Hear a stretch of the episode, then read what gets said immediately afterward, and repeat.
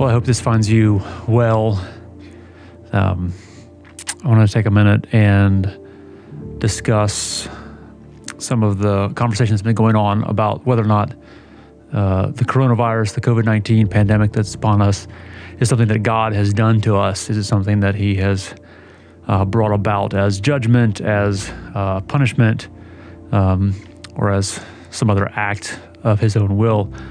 Um, I guess the first thing that I want to address is some of the outlandish claims that I've heard. Uh, one being there was a pastor who apparently thinks that this was judgment upon uh, Jewish synagogues, that it was happening to them because they deny their Savior, which uh, is is sort of a ridiculous claim. He seems to be completely tone deaf to the fact and oblivious to the fact that uh, this is happening to to churches and Christians uh, as well. Uh, it just doesn't make any sense at all. Um, it seems like a lot of people are sort of jumping on this um, and attempting to uh, make something out of this that is it is clearly not, and, and that that sort of thing just needs to be uh, shot down immediately.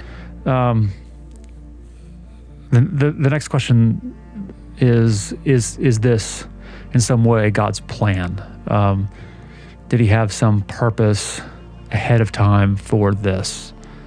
Um, and and I, I, think that the answer to that is is also no.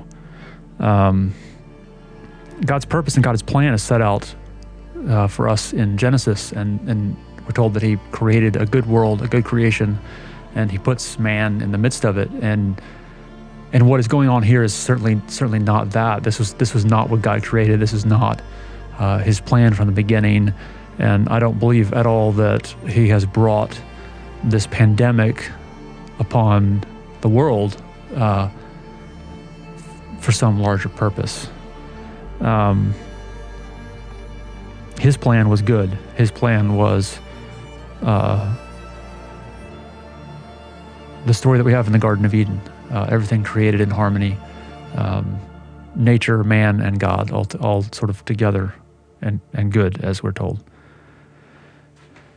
So then the question becomes um, why does God allow this to happen?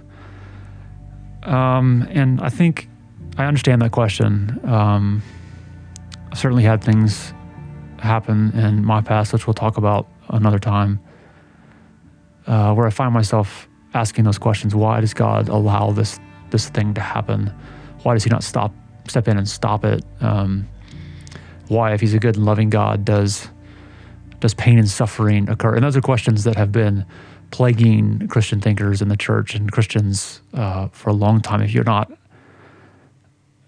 asking yourself that question now, um, or if you haven't struggled with that question in the past, uh, I would be surprised. Um, if you haven't in the past, this is certainly a time when those questions come to the forefront, and they're good questions, and and please don't let anybody tell you that somehow you're unfaithful or wrong for asking those questions. But um, having struggled with those questions and been through some pretty traumatic things, uh, which again we'll discuss at a later date, but um, I, I, do think in some way they were, for me, going through what I've I've, I've gone through. Those are the, those. That's not the right question to be asking, um, because the truth of the matter is, things are broken uh, because we as humans broke it. Maybe not we right now, but over the, the course of humanity, um, when sin enters the world, when sin entered the world, uh, that that changed everything. Uh, the good creation that God had made and placed us as humans in um, was broken along with humanity. Uh, we and, and we don't often think about it that way. Uh, a lot of times when we think about sin and evil, we think about man's sin and the willful actions that we take that are contrary to God's uh, instruction and purpose and design for our life. And we call that sin. And, and it is. Um, and it's evil. But there's also a whole other category of evil known as natural evil. And it is, it is the term that we use um, to talk about the reality that the world itself uh, has has gone off track. Nature itself is off track. Um, Paul will tell us in Romans um, that the world is groaning for the time when Christ will return because it too is in bondage. He says uh, it too is not not in the state that it was created to be. Um, it bears the mark of sin as well. Uh, and, and in Revelation, we're told that in the end, upon Christ's return, there'll be new heaven and new earth. And, and the fact that it needs to be recreated, to be renewed, uh, indicates that it is not in its proper state now, that there's something gone wrong with it. And so when we look at natural evil, whether it be uh, tornadoes, which have recently hit, uh, just before I sat down to sort of have this conversation, I got to notice that uh, we've had earthquakes. Um, those certainly have happened. I think of the major earthquake that caused all the, the havoc in Haiti years ago, um, a tsunami.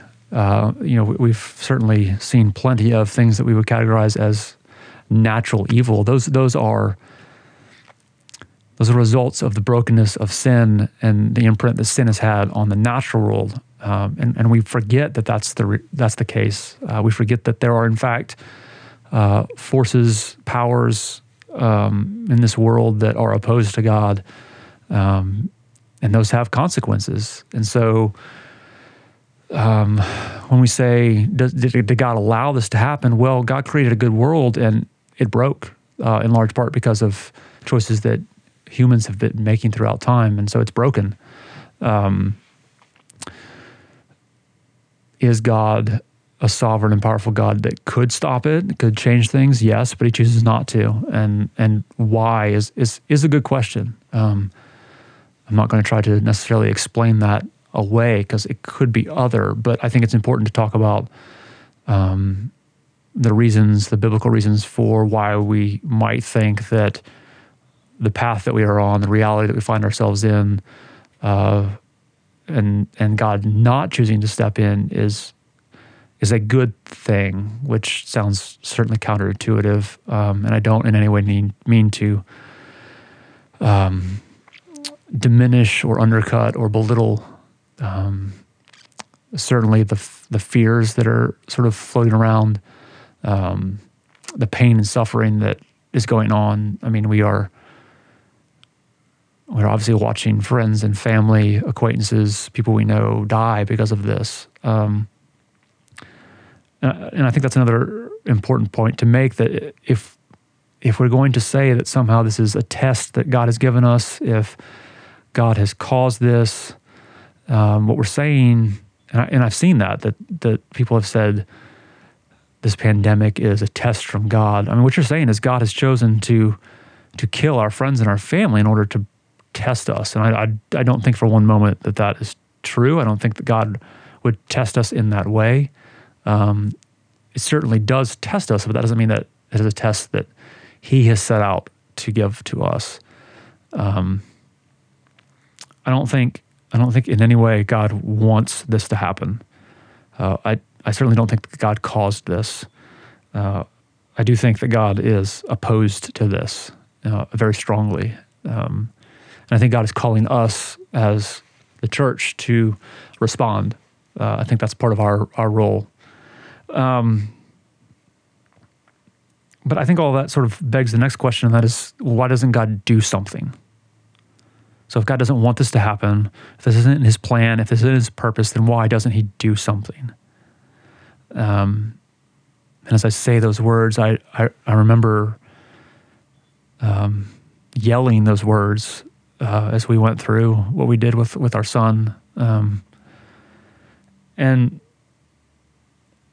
and in the midst of it, these are not words that I could hear, uh, and, and so if these if what I'm about to say you hear and it rubs you the wrong way and, and it makes you angry. Uh, I totally understand that. Uh, it's taken, it's been three years. Um, it's been a process to get to this point for me, uh, processing what happened uh, with our son. Um, so, I mean, this is hard to hear and hard, certainly hard, almost impossible to process in the midst of tragedy.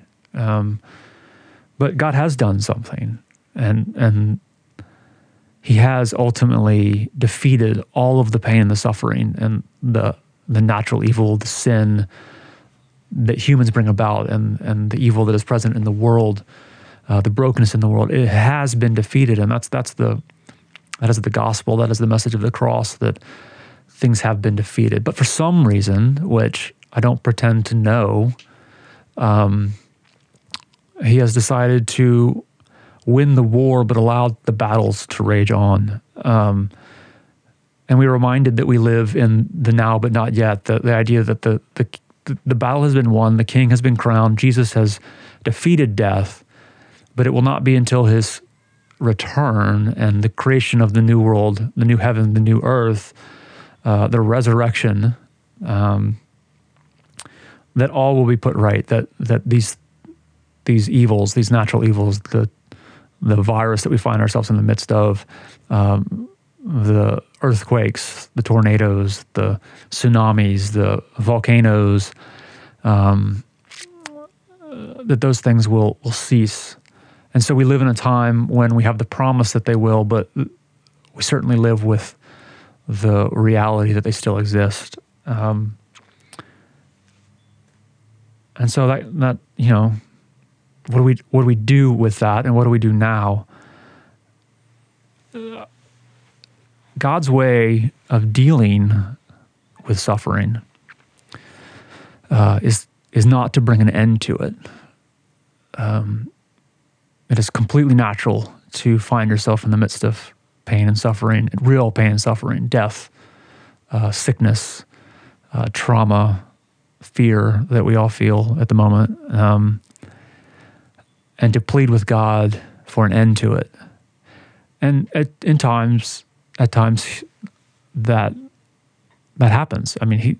I don't want to say for a minute that God is not capable of stepping in and bringing an end to those things or to act in some miraculous way. And by that, I mean sort of step in and break the laws of nature to bring an end to something um, or to alleviate suffering.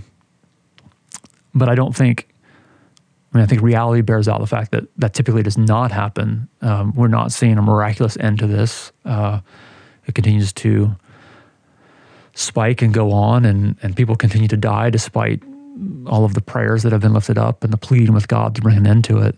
Um, but I think one of the things that the cross tells us that is so profound is that God is a God that comes w- near to us, that enters into our pain and our suffering, and, and did that in the form of, of Christ. Um, and so he knows that pain and suffering, but he also uh, feels the sorrow. Um, I'm reminded of uh, the time when Lazarus has died and uh, Jesus has brought um, t- to his body, and and when he arrives, he knows full well what is going about to happen, and we know, having read the story, that he's going to bring Lazarus back from the dead. Uh, yet when he arrives, we're told that Jesus wept. You know, this is one of his best friends. Um, he doesn't just walk in and say, "Hey, guys, you know, don't be sad. Why are you crying?" Um, he he takes a moment and and grieves with his friends and his family over the death of his friend.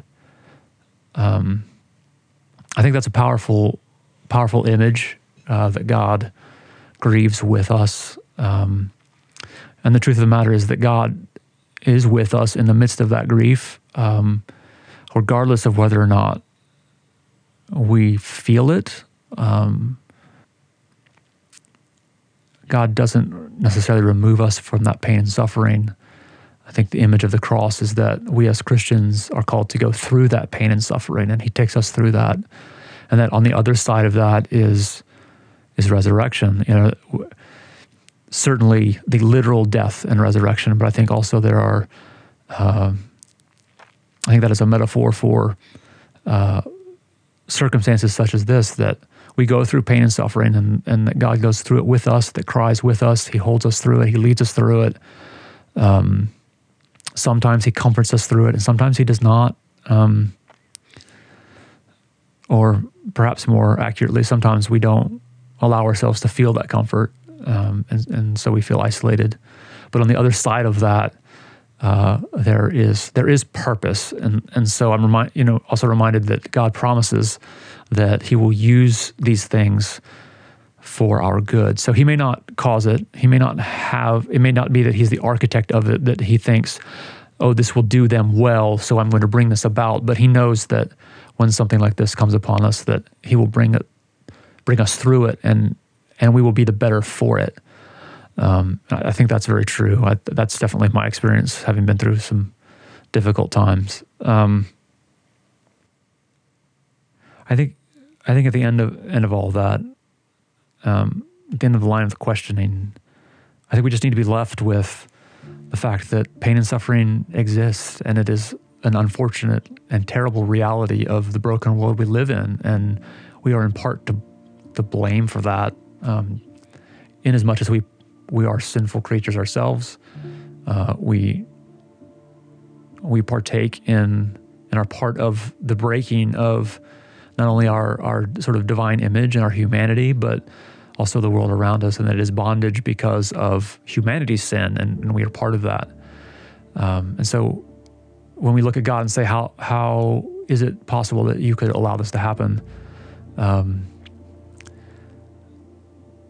I understand that question. I've asked that question. Uh, you know, why God, if you are a good and loving God, are you not bringing an end to this? Um, but the the hard truth is that we are, in large measure, to blame. Um, we are responsible as humanity, and maybe not individuals. I don't think anything I did or you did caused this, but as a collective humanity uh, over over the millennia we've we've done harm to our earth and, and we've broken things and that's that's the truth um,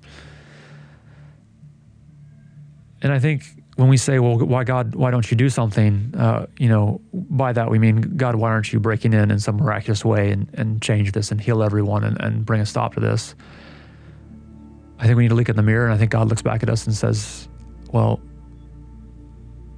I am. I am with you, and I will get you through this. Um, and it may be, unfortunately, that some of us get through this by by means of death. And we need to remember that that is not the end. Uh, that is actually a, a moment of great rejoicing, of freedom, of reunion with our God, and that's something to be celebrated. Certainly not that we wish death upon people, but reunion with God is something to be celebrated. The death is not final. Um, and for those of us who don't die, we will get through this sickness and we will come out the other side changed people. And hopefully, we are changed for the better, um, that we are renewed in some way and brought into closer relationship with our God. Um, but God did not cause this. Uh, God is with us in this. Um, and so, my prayer for all of us is that we can remember that, that we can open our minds and our hearts, uh, our eyes and our ears to the reality that God is present in the midst of all of this. Uh, that He does want to comfort us, that He does want to come alongside of us, that He does want to encourage us and to equip us as His hands and feet uh, to do His work in the midst of this. And so, May you feel that presence. May you know that there is a God who loves you, that is on your side, who is standing ready to comfort you and to carry you through this.